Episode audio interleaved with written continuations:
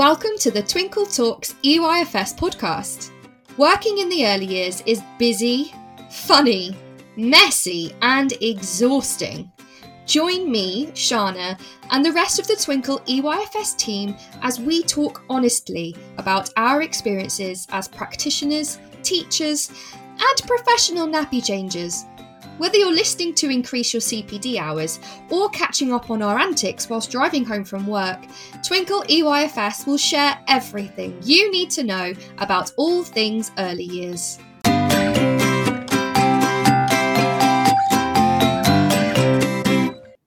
Hello, wonderful listeners. It's great to be with you again. Welcome to another episode of Twinkle Talks EYFS, and we've got quite an interesting topic to talk about today. Uh, but before we get there, it's time for another round of Praise a Practitioner, where lots of you have been getting in touch to nominate your colleagues to celebrate the amazing things that they do to help us in our job. So let's get started.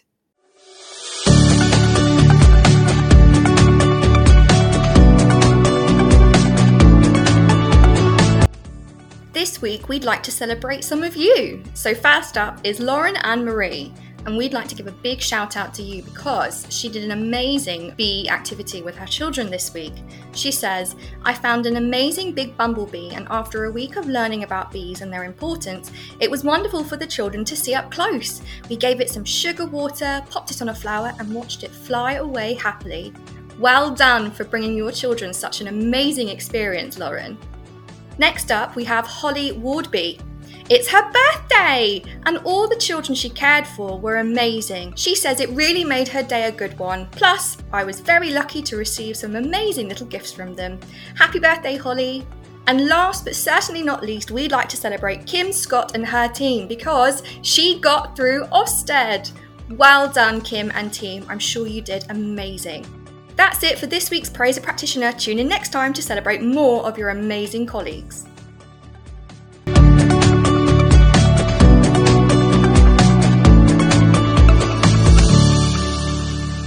Amazing, guys. Well done, everybody, for being such a great support to each other. It's kind of what makes early years work, isn't it? Um, so it was lovely to hear those super shout outs. And now on to our main event. So, over the past couple of weeks, I have been engaging in conversations with you guys and also experts, and also going on some training and research myself about the topic of dyslexia. So, there's a really kind of shocking statistic from the NHS where one in 10 people in the UK will suffer with some form of dyslexia. And I feel like we're really good as practitioners in supporting our children and to spot the early signs. But one thing that isn't really talked about as much is what about the early years practitioners themselves? It could be in a preschool, a private nursery, a nursery attached to a school. And depending on your staff amount, that means at least one person in your setting as a practitioner has dyslexia or a form of it. And what I really wanted to explore was well, what support is there for them? And how do we support each other as colleagues when they have difficulties and challenges that forms of dyslexia bring? So, we're going to get into those kind of things today. But first, let's have a look at what dyslexia actually means.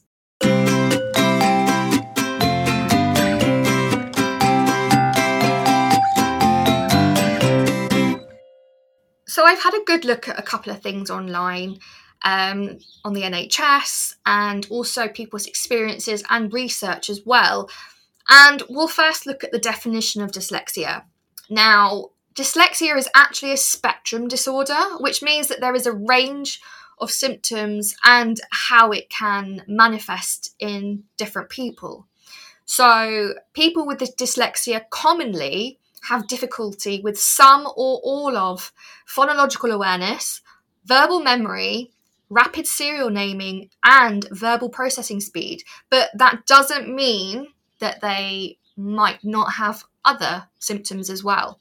I think a common misconception is, especially from a lot of people that I've been speaking to, is that dyslexia means that they're stupid. That's what people with dyslexia have fed back to me that they feel like they feel stupid. And that is absolutely not the case, okay, guys? Um, dyslexia has no link to intelligence, okay? So if you are one of the one in 10 that have a form of dyslexia, I'm here to tell you, you are not stupid. It's is actually as well also one of the most common learning difficulties in the UK. Okay, so you're not alone. You're not alone. And this is really why I wanted to do an episode on it because it affects so many of us, but also the people around them as well. And we can all do something to to help each other. So I thought this was really important to discuss. I also had a look at a website called patoss-dyslexia.org. Um, I'll put a link in the episode description so you can have a look yourself. And it says that dyslexia is a combination of abilities and difficulties. The difficulties affect the learning process in aspects of literacy and sometimes numeracy. Um, I'm sure you guys have heard of dyscalculia, dyspraxia, things like that coping with required reading is generally seen as the biggest challenge at higher education level, not because of the content, but partly due to the difficulty in skimming and scanning written material. You know, in higher education, you have to do a lot of research and reading papers and doing big dissertations. And it's actually the skimming and scanning part that is quite challenging for people with a form of dyslexia. At this point, you might be thinking, hang on a minute, Shána, why are you talking about higher education? We're early years practitioners, um, we're doing the early years curriculum.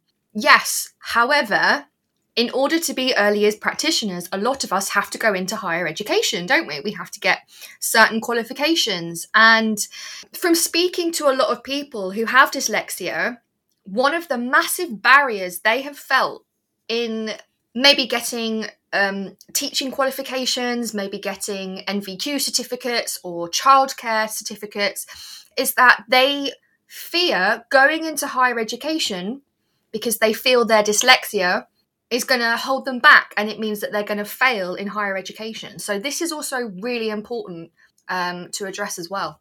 It's also a real struggle for lots of people with a form of dyslexia to express ideas clearly in a written format. So they have amazing ideas, they can articulate them when um, talking to someone, but putting it down on paper is actually a completely different skill altogether. So, this might be something to watch out for. Other things that might be challenging is working memory, speed of processing, sequencing auditory and or visual perception, spoken language and motor skills. So there is quite a lot of different markers and that's why it makes it a spectrum. Some people with dyslexia might have lots of these challenges, some might have not as many, but they're all kind of in the same field. Now it says here visual spatial skills, creative thinking, and intuitive understanding are less likely to be impaired and actually may be outstanding. So there you go. And the DFE's working group on SPLD in higher education do say that enabling or assistive technology is often found to be beneficial. So I have seen that perhaps in higher education, there may be students with a diagnosis that get given a laptop to do writing rather than um, handwritten skills because sometimes technology um, can help them. So, as you can see, dyslexia is a really kind of complex learning disability and it's got such a wide range of symptoms, um, challenges, difficulties and they differ from person to person. And I think that we try our best, don't we, to really help our children, even in early years, to spot those early signs and to give the children support. But what about the educators? What about teachers? Certainly, from my experience, I do not have a formal diagnosis of dyslexia. I don't really feel like it's something that's talked about as much for staff. You know, we talk about spotting the signs and supporting children a lot, but what about our colleagues? And I had a colleague who has dyslexia. We tried our best to support her, make her feel supported, and also not ashamed. A lot of um, people that I've spoken to that have a form of dyslexia often feel a lot of shame. And I can see that it's because, you know, as a teacher, you are expected to, well, get everything right, isn't it? It's like this perfectionism. But that includes things like reading, writing, spelling, punctuation, grammar, all the things that um, some, somebody with dyslexia is going to naturally struggle with. And so they feel ashamed. Um, I'll go into a little bit more detail later with some of your comments from people who have dyslexia and are educators, but a lot of people don't like to admit it or even put it down on, you know, maybe uh, CPD or things like that um, to get help with because they they get really bad imposter syndrome. And so they feel ashamed to admit it. And that's that's not okay. That's not okay. So we're going to shine a light on some um, first hand experiences. I've got a blog here from someone who's been really open about their experience as being a dyslexic educator. I'm going to have as well one of my colleagues come and join us and tell us about her experience. And I've been talking to you guys as well and just getting some real insight into your daily lives, what your challenges are, and how we can support each other, and where you guys can go to get maybe legal or official support.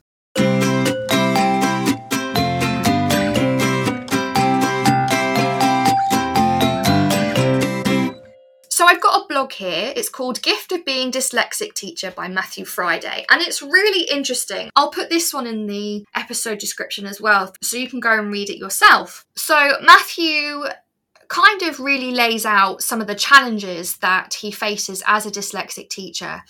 He says some of his challenges were remembering facts, sequences, and lists, being easily distracted with teaching and having anxiety when being overloaded with instructions. So, those are things to also be aware of. If you are working with someone with dyslexia, just be aware of perhaps maybe things that might also affect their anxiety levels.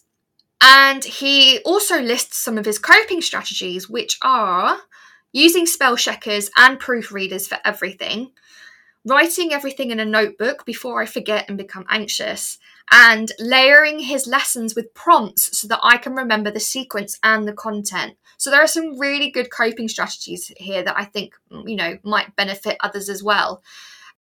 Spell checkers and proofreaders are absolutely great. I use it for all of my documentation as well. And don't be afraid to ask your colleagues, you know, can you just check this, please? We don't mind. Um, with my colleague who had dyslexia, she would come to me if we were making a display or doing documentation. She would always give it to me and say, Shána, can you just read this for me? Absolutely, of course I can. Not an issue. We're here to support each other. So I will happily read over your things if you feel like if, if it supports your your mental health and your anxiety, not a problem whatsoever. Layering my lessons with prompts is so is such a good coping strategy there because not only does it benefit you, you've got a little um, piece on a presentation or on a um, notebook clip that reminds you of kind of what the slide is about or what that piece of work is about. But it also helps the children as well. There'll, there'll be children in your class that they will really benefit by seeing that. Um, and it's a really good strategy to use for everybody. Now, he also lists some benefits for, for being a dyslexic teacher, and there are absolutely loads. And I really wanted to include this because it's easy to uh, focus on the challenges and the difficulties and look at how to support them, which is equally important, absolutely. But there are also some really good things that come out of being a dyslexic teacher and, and why we need more dyslexic teachers in the education system. And he outlines why he says it gives him valuable insights into the challenges students face with literacy. Absolutely. He knows where they're coming from and he can see their struggles because he's been through it. He has the motivation to pay particular attention to the children who find paying attention difficult, the ones who are daydreaming or distracted, things like that. He understands why and he's got that motivation because he might know some ways to help them. He's got the desire to devise special strategies and activities for students, which he can pass on to parents too. And this is such a unique perspective because he'll be able to try them himself and really honestly say to the parents, look, this worked for me, this didn't work for me, but try them. Here are some strategies. He also says that he has the impetus to educate parents and even deal with their own learning needs. Most of the dyslexic students he's taught have at least one parent who admits to having similar problems. And that's a real big barrier, isn't it? Because parents might see that their child may have a form of dyslexia or a learning need, but there's so much anxiety about how to support them. And they might even have a learning difficulty themselves. So, to have a teacher, to have an educator who understands exactly what they're going through from a teacher's perspective, but also from a student perspective as well. They can not only help the child with education and their mental health and anxiety levels, but they can support the parents too from a first hand perspective. It says it also gives him the chance to show children that some of history's greatest artists, leaders, and inventors were dyslexic, and this helped him relieve some of the pressure and shame that not he only felt, but students feel. Absolutely. I think it's really important for children to see that just because you have a form of dyslexia, it does not mean you're going to fail at whatever you do. And this is a prime example of why we need more dyslexic teachers in the profession and to be open about it, you know? And it gives children a role model. Just like with anything, you need a few adjustments here and there to make you the best that you can be and you can still do the job just like anybody else. And it's really, really, really important for our children to see that not only in their homes uh, from their parents and their families and their carers, but in their education as well. Yes, there are teachers that have dyslexia, and look at them go and that will be really good for children's self esteem as well. He says having dyslexia also gives him the urge to make sure that his lessons have a visual element, which is useful for all learners, not just children with a form of dyslexia, but also children who English might not be their first language, maybe for children who have autism. Um, many different people could, could really benefit. And this is the one that I love the most. Um, he says it gives him the ability to prove that, like me, you can have dyslexia and still be a prolific reader and writer. Absolutely. It's a bit what I've said about before about being a role model, but it's to show that yes, you might need some adjustments, you might need some support, but you can still read and write just as well as anybody else. And I think that's really important, not just for your self esteem, um, but to show educators and children alike that having a learning difficulty doesn't mean that you're going to fail.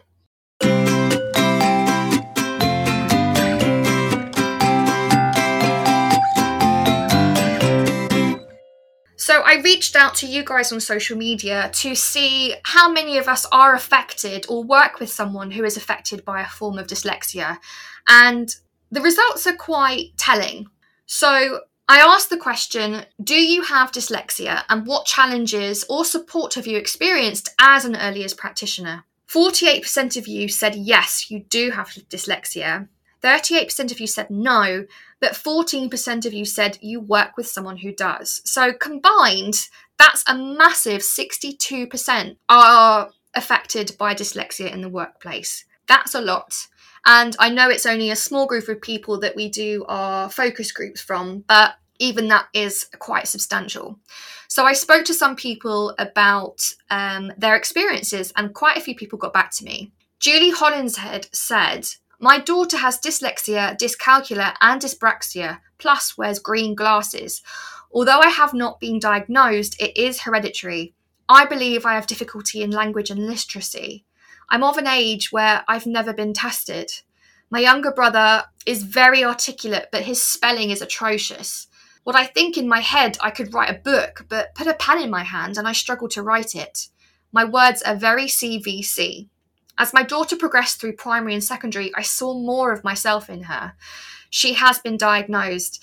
The generation before myself were called thick and given raffia baskets to weave at the end of a class.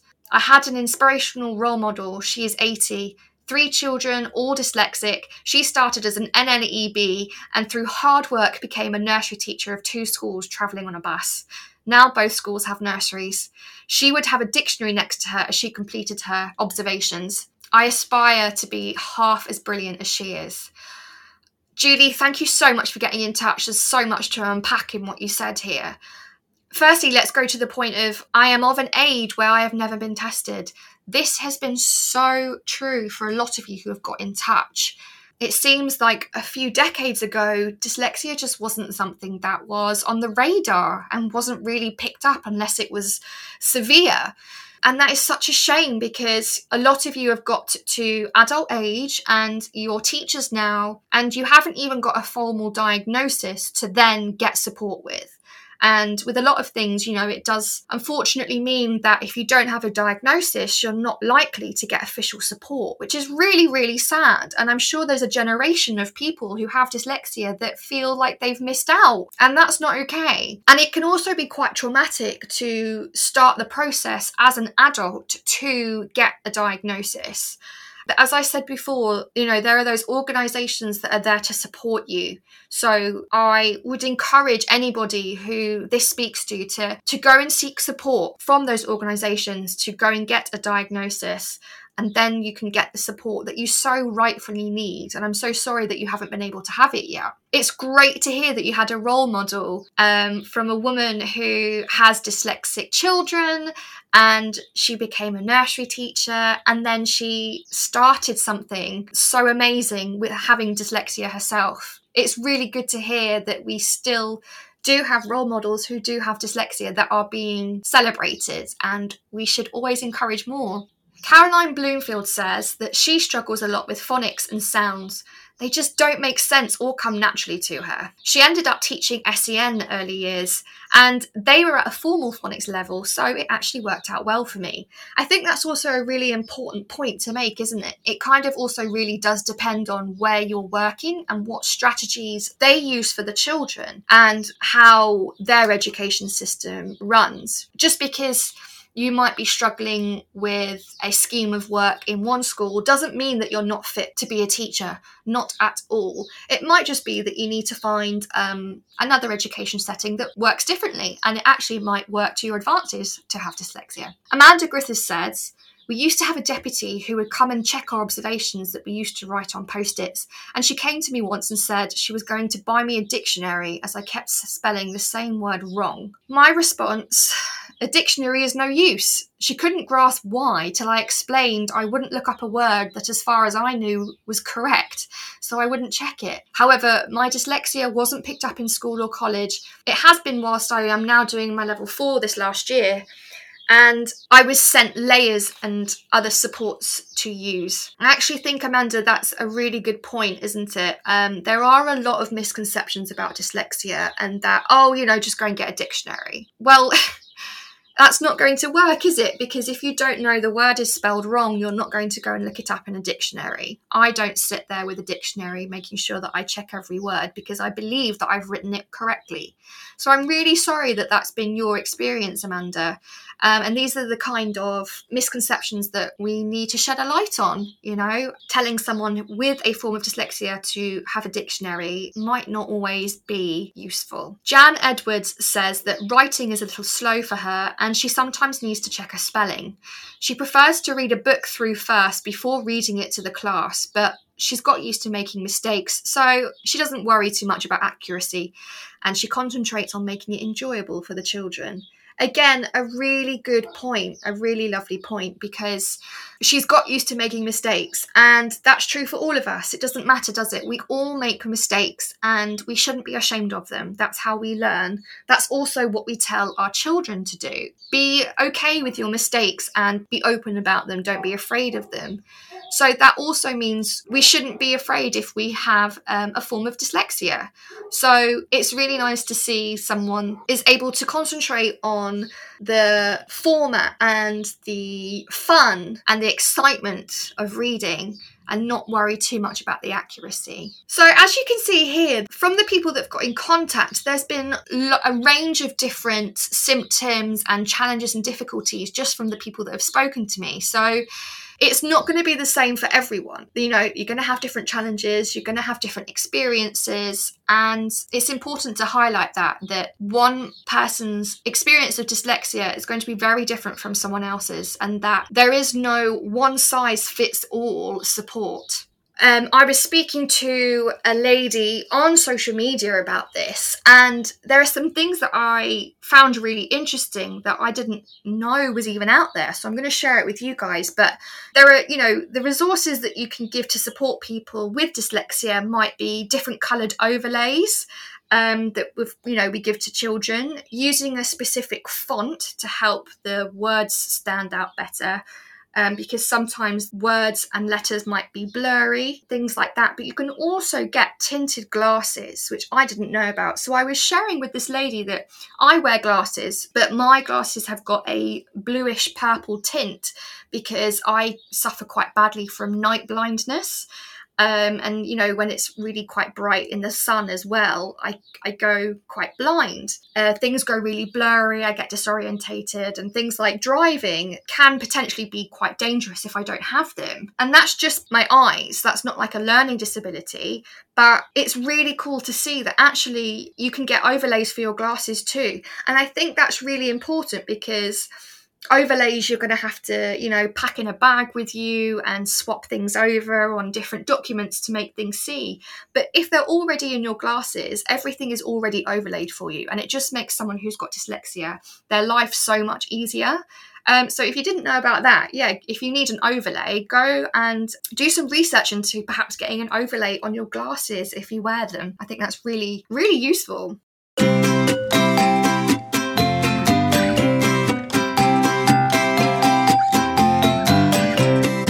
I've got here as well a wonderful colleague called Kelly Harris. You might know her from being um, a marketer for Twinkle Parents. And we were having a chat the other day, and she was an early years practitioner as well, but she also disclosed to me that she has dyslexia. And I really wanted her to come onto the episode to share her experience of training to be an educator, what it was like for her in early years, and also the challenges and the support that she received. So let's go straight to Kelly to hear of her experiences.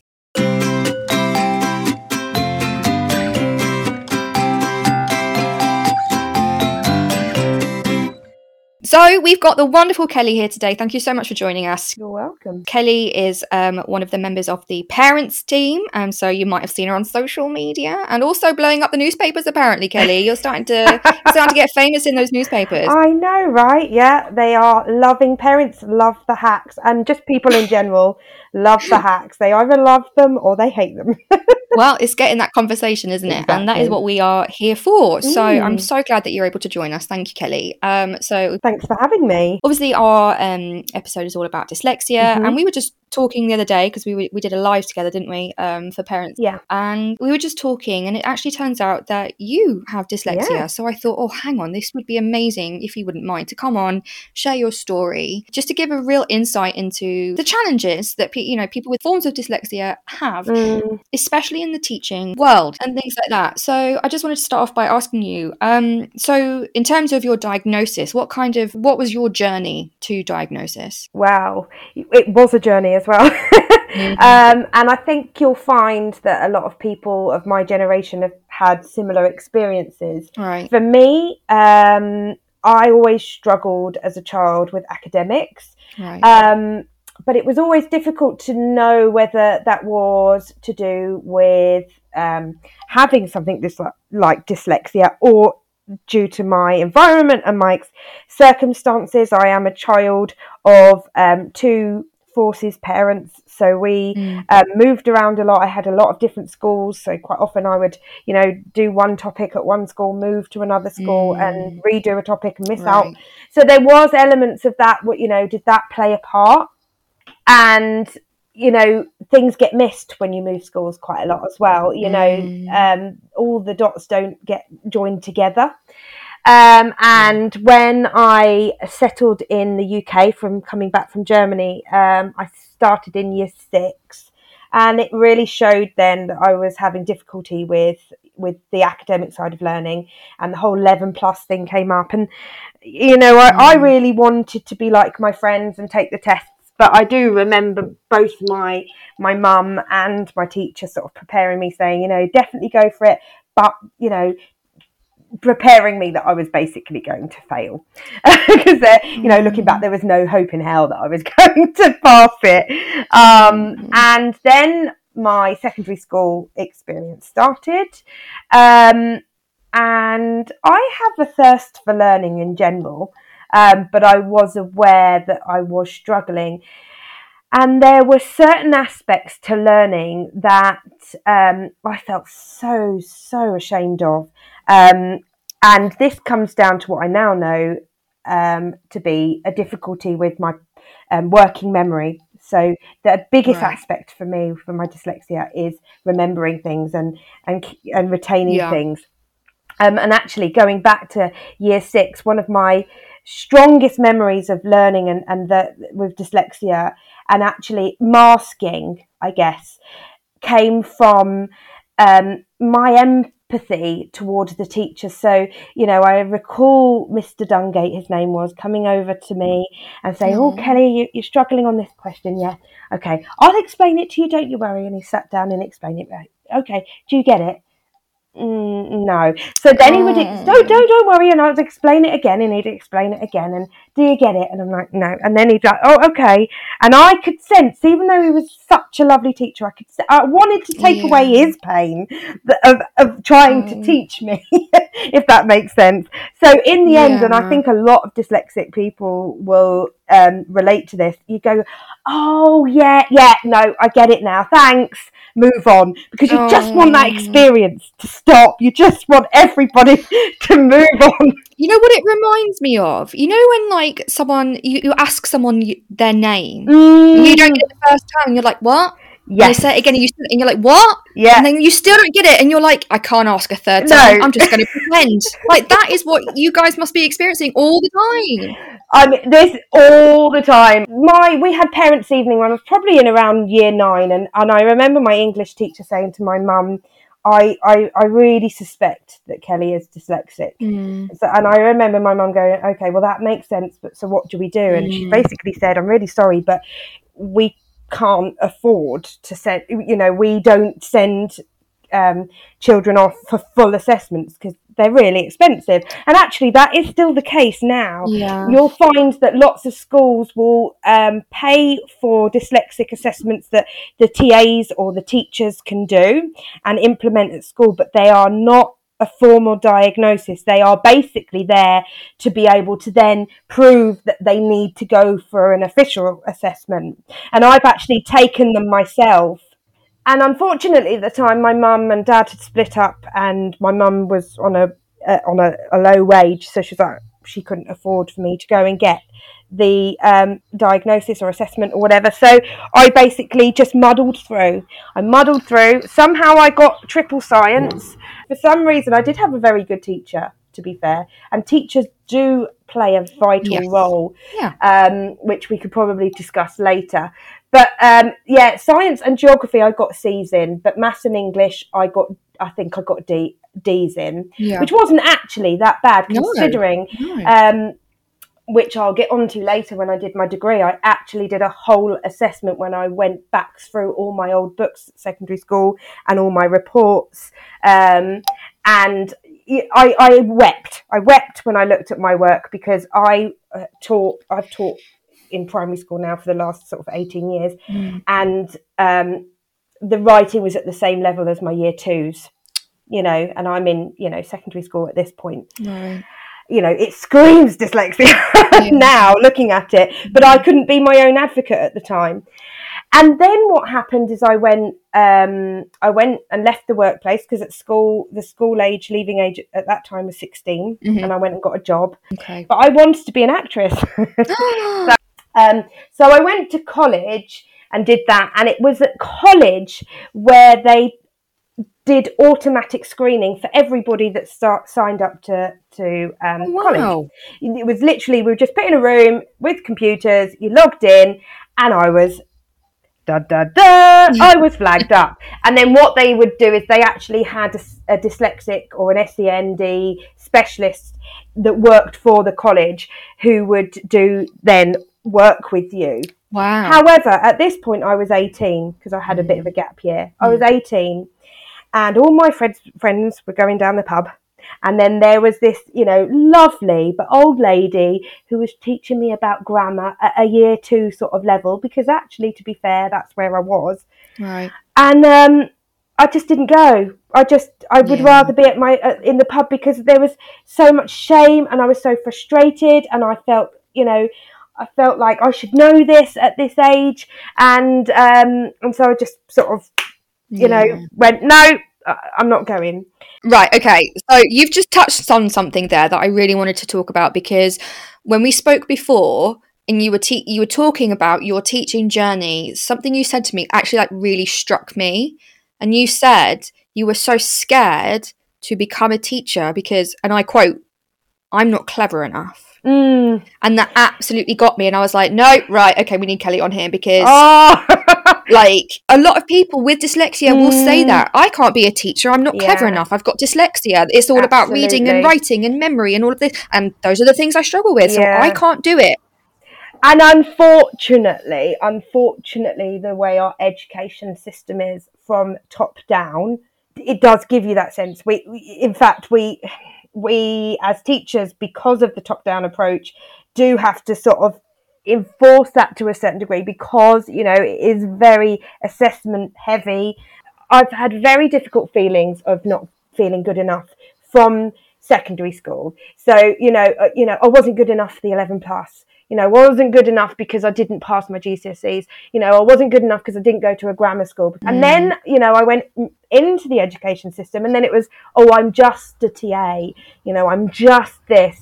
Um, and so I, when, um, basically what did it for me was that my head teacher said to me, like, Kelly, this is my last year here and this is, are we going to pay you to go out one day a week to study at university. And there was another guy who also, you know, wasn't, um, we, we both had a similar sort of outlook and we both had similar struggles with learning. And so I thought, you know what, if he can do it, why can't I? And and I went in mm-hmm. and I was honest with the tutors, and that really helped. And said, "Look, I'm dyslexic. I find it really hard, mm-hmm. but I really um, want to do well." And and and having one to one time with them at the end of class to clarify things really helped. And I ended up coming away with a first. Um, it wasn't a test based degree, so it wasn't. You, there was no exams. Mm. It was presentations and writing. Now, the difference between writing at university and at school is that you can do it on a laptop and you can have tools such as Grammarly. You know, I did mm-hmm. a lot of learning through YouTube and then I was be able to tackle an, an article mm. that is quite complicated because I had a foundation under you know of understanding but it's taken me a long time to understand and find ways that can help me with my learning and that's the great thing about dyslexic um, learners is that they you know there are negative connotations to it but actually there's so many great things, you know, problem solving and mm. the ability to see connections um, and how everything interconnects with each other. And, um, you know, there's so it was a very long journey, a very emotive journey, exhausting journey. And for me, luckily, it came out, you know, it came out with a very mm. positive um, ending. And, and now I am not at all ashamed to say I'm dyslexia, and it's the big thing that motivates me to stay in yeah. teaching. To to you know, whenever I'm I, I I cover in different classes, so the first thing I tell them is about myself and I tell them I'm dyslexic and I make mistakes and that's okay because that's how I learn and you know there's no shame in it and the amount of kids that go oh I I learn like that or I'm dyslexic and and it's just like yeah you know it's it's not a bad thing we work together on it, you know? Yeah, and I think it's really important for children um, to have themselves represented in their education mm. system. You know, one in 10 people have dyslexia. So to have one in 10 teachers that are dyslexic, it would be a great role model for those children and be like, yes, actually, you can. you can be a teacher. You can be wherever you want to be. Just because you've got dyslexia doesn't mean that you shouldn't. So I was going to ask next, how was your journey into actually training to be a teacher? Um, so it wasn't a, I want to be a teacher, I'm going to go and do the course and that's it. You know, it started from being a TA and then it was to do the degree. Um, because I didn't have my GCSEs, I had to first do an equivalent. I got my first class degree, then I wanted to do teaching, but you can't do teaching unless you have full maths, English, and now science GCSEs. So then I had to go on um, an evening uh, course with the adult education and did my maths and English and passed those. The next step would be to get your um, teacher's qualification. But I fell pregnant, so I decided that you know studying wouldn't be a good um, good thing to do during this precious time. However, um, I am basically ta- teaching at the moment as an unqualified teacher within my school setting, so I am employed to teach. The other thing um, that also really held me back, and I probably would have got my qualification now if it wasn't for this, was the key skills test. Oh, Um, which yes. thankfully I have now found they have scrapped yeah. um, which is such a relief because I did practice ones and the English one I was fine with. The maths I need to write down. Me, me There's too. no time for that. No. And you know, the thing is with teaching, you you know you you know what you're going to be teaching. Yeah. So if it's an area that you know that you're not necessarily strong in, you would go and do a bit of research before. You would go to Google. Exactly. You don't have to as a teacher, just like in society now when we've got Right. calculators in our phones. right. You don't have to be a walking encyclopedia, No. a walking calculator. And, um, you know, I, I, I've got a real bee in my bonnet about the need to have GCSE levels to work in a preschool, to work in Mhm. EYFS, because I fully support teachers having to pass a level at which they're going to be teaching. yeah. Of One hundred course, if you're teaching GCSEs, you need to be able to do it yourself. That's right. Yeah. But if you are teaching in a nursery setting or preschool setting or an EYFS or year one, Mhm. you don't need that. You will need to be able to pass the phonics test, yes. You Yeah. need to understand phonics.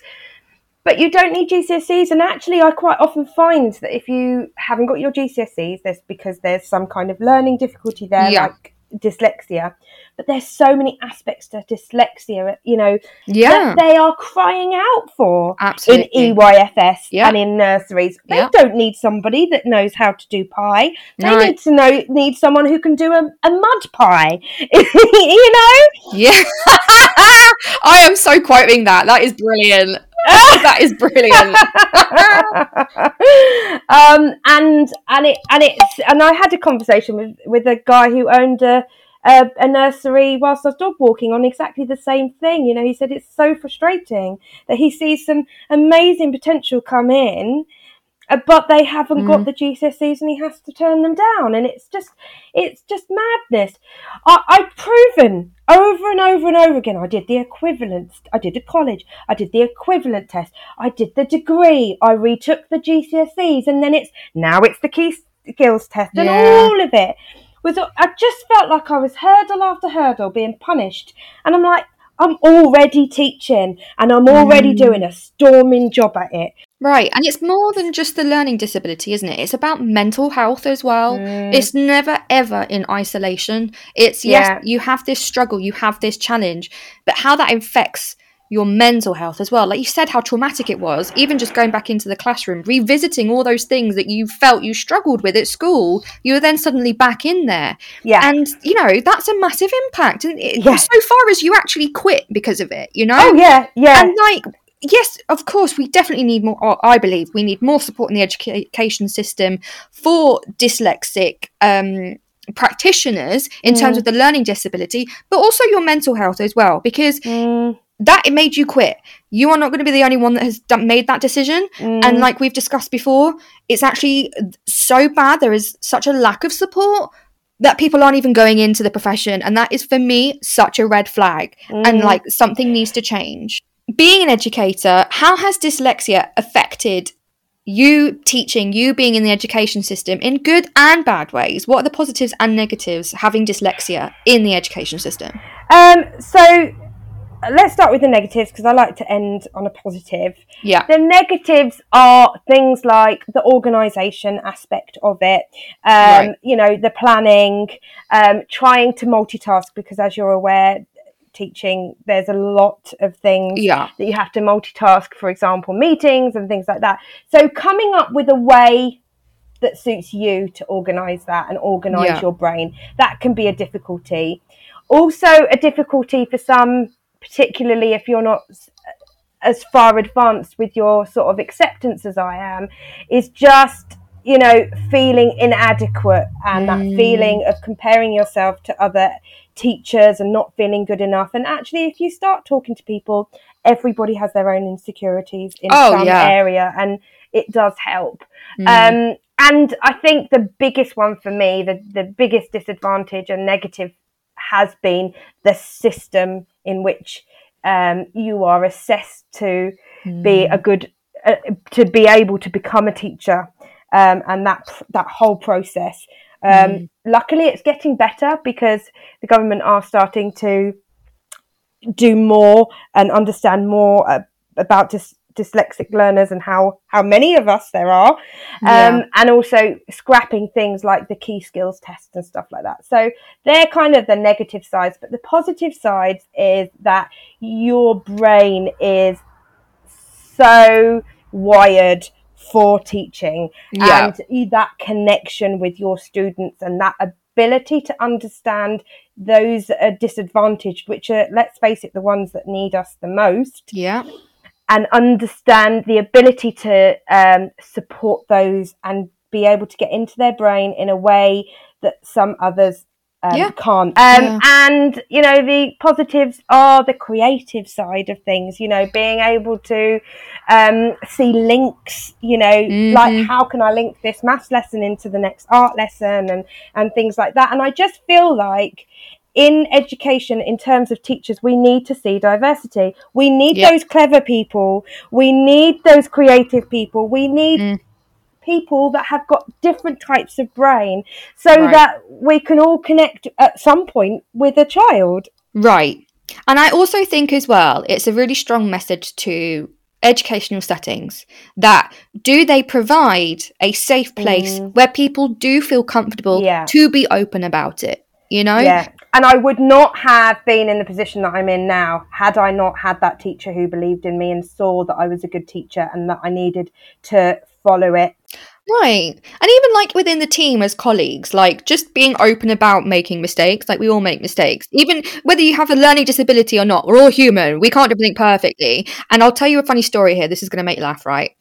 So I do not have dyslexia. I don't have a diagnosis, but I did make a pretty serious spelling mistake once. So, one of the jobs as a teacher is you've got to update the website, right, with the curriculum, what you've been working on that half term, so and so. So, I was doing, you know, I was updating the curriculum map on the website, and it gets to maths.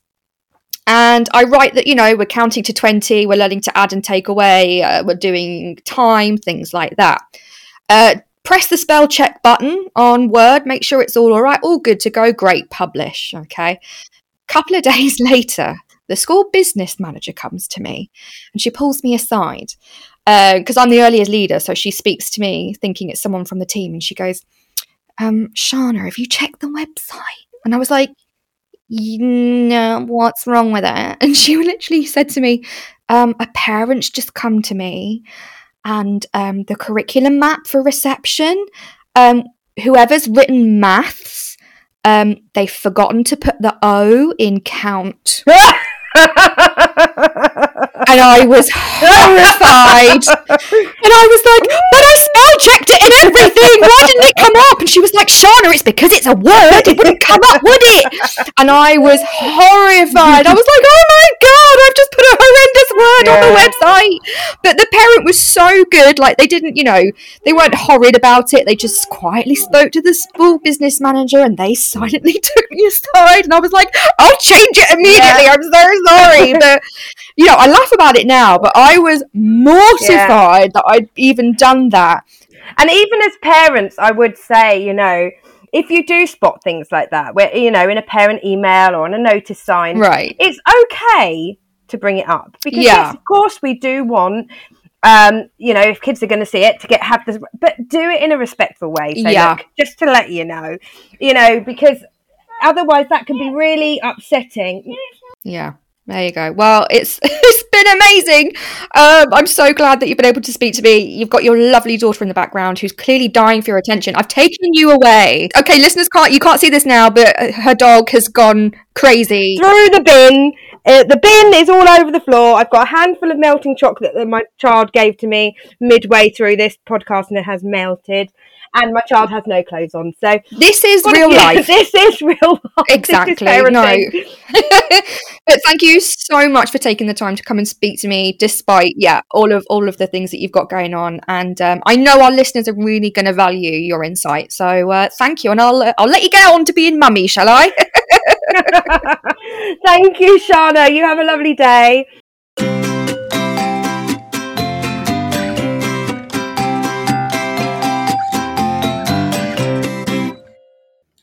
So, what can we do to support our colleagues who have dyslexia? Or if you have dyslexia yourself, where can you get support? Now, that's a really good question because for me, I don't feel like it's common knowledge, especially in the education system, to actually get support and help as adults with dyslexia. So I did a little bit of research and I looked at the engageeducation.com blog called Supporting Teachers with Dyslexia, and they outline a couple of things. So they start off by talking about legal assistance and they tell us to remember that if your dyslexia has a substantial and long term adverse effect on normal day to day activities, it is legally recognised as a disability. So, your employer will be required to make any reasonable adjustments that help you do your job. Reasonable adjustments can include things like giving you more time for marking, templates for records and report writing, extra reading time, allowing for more verbal assessments and less written assessments, providing a laptop, technological assistance, and there are lots of word processing program tools such as text to speech programs, grammar correction, spell check, and even dyslexic friendly fonts. These tools can help you with whatever symptoms of dyslexia you experience. Now, if this speaks to you and you feel like you do need support, it's always really helpful to go and speak to your nursery manager, your school head teacher, um, just to see what kind of legal support you can get. Engage Education also point out a few technological tools which I think are really good. So I'll list these apps and websites for you now. Grammarly is a free writing app that uses AI intelligence to help people write with clarity using the correct grammar, spelling, and tone. So you can go and check that one out. Something called a Dyslexie, which is a typeface or font that was designed with the intention of mitigating some of the issues that dyslexics experience when reading. And actually, you can get the Dyslexie browser as a plugin. So go and look that up, see if that might help. Audiobooks, such as those found on Audible, are a really good way to get through reading material without actually having to do any reading. And there's something called the Education Support Partnership. So, if you need help securing the tools you need, the Education Support Partnership is there to help. And that's to do with maybe legal assistance or advice regarding your rights at work and what you're entitled to. Or it could be there just to support your well-being because it can be quite overwhelming to talk about, to seek support for, and so the ESP is there to help with professional assistance and it's free. They also list a couple of groups and organisations if you would like um, more help. So there is the Association of Dyslexia Specialists in Higher Education. They've got a really helpful guide for teachers with dyslexia, um, including strategies to help you with spelling, marking, and reports, reading, lesson planning, and things like that. They also list the British Dyslexia Association. They're available to provide dyslexia information, advice, and services to people of all ages, and it's related to anything to do with dyslexia. Again, I'll put a link to this blog in the episode description as well so that you can go and find the links to those support systems yourself. And I do think they're really worth checking out. So that was advice for people who have dyslexia and where they can go for support. But what about for the other 9 in 10 people who perhaps work with someone who has dyslexia, what can you do to support them? There are a couple of practical things that you can do, just like we do with our children. You know, um, perhaps it's like colleagues might need certain overlays in different colours so that they can see documents clearer. Perhaps they need a specific font or font size to help them read documentation better. Perhaps they just need more time to write school reports, nursery reports, observations, things like that. Sometimes they might just need you to look over their work. And from speaking to a lot of people and getting their insight into their struggles, I think the first thing that we can all do in any early years setting, in fact, in any working environment, is to ensure that we create a safe working environment that allows people to be open to make sure that no matter what people come in with, whether it's learning disabilities, whether it's mental health, whether it's something else, that we have an open communication system with our team members so that it's okay to talk about. Create a space to talk about these things openly. When we start to talk about things, that's when we start to learn.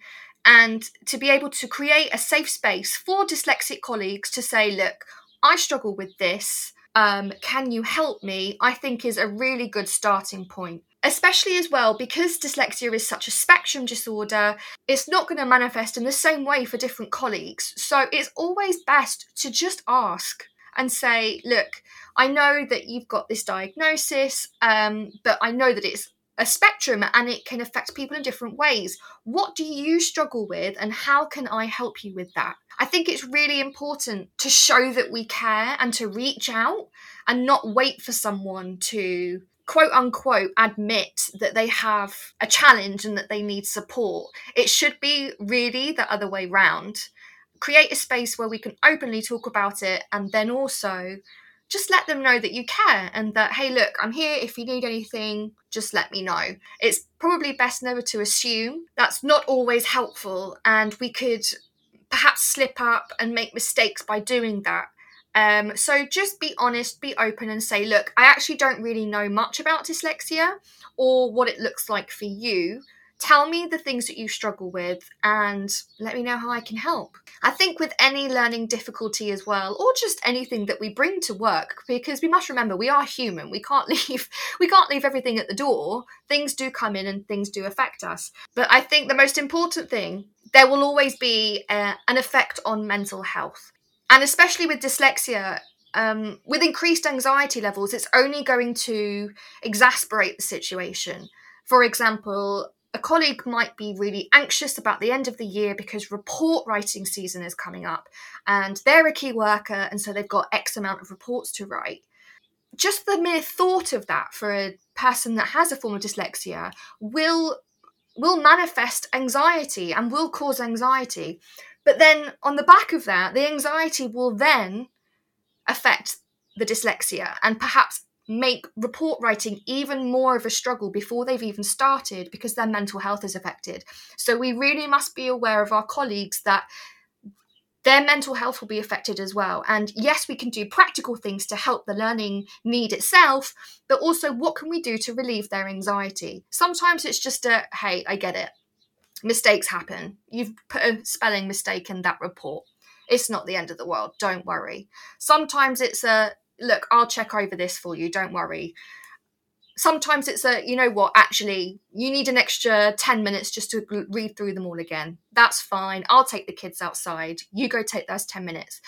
And I know it sounds like really small things, but those small things make a really big difference. And we must always remember that our workload and our mental health are really important and do go hand in hand. So when we are supporting our colleagues with uh, the dyslexia itself, let's also remember to look after their mental health too.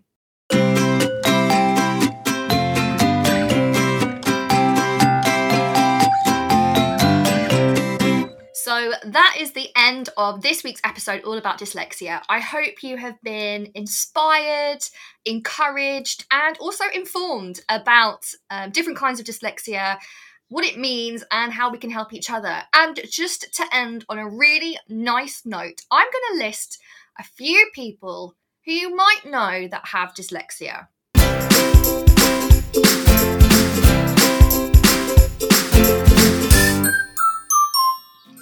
Maggie Aderin Pocock, the astronomer from the sky at night, Hollywood actor Orlando Bloom, Richard Branson, Tom Cruise, Leonardo da Vinci, Walt Disney himself, Jim Carrey, Albert Einstein, Sally Gardner, Whoopi Goldberg, a couple of presidents John F. Kennedy, George Washington, and George W. Bush, Keira Knightley, John Lennon, Jamie Oliver, Pablo Picasso, Steven Spielberg, and Holly Willoughby.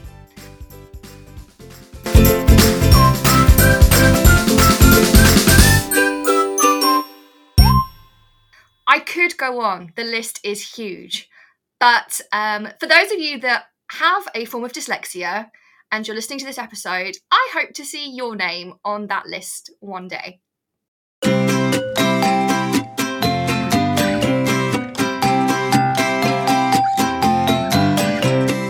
So that's it from today's episode. Thanks so much for listening, and I hope you really enjoyed it. If you would like to get involved or would like to know more, come and find us on our social media sites. We have a Facebook, Instagram, Twitter, Pinterest, and TikTok account. All of the details will be in the description. And whatever you're doing, I hope you have a great day today.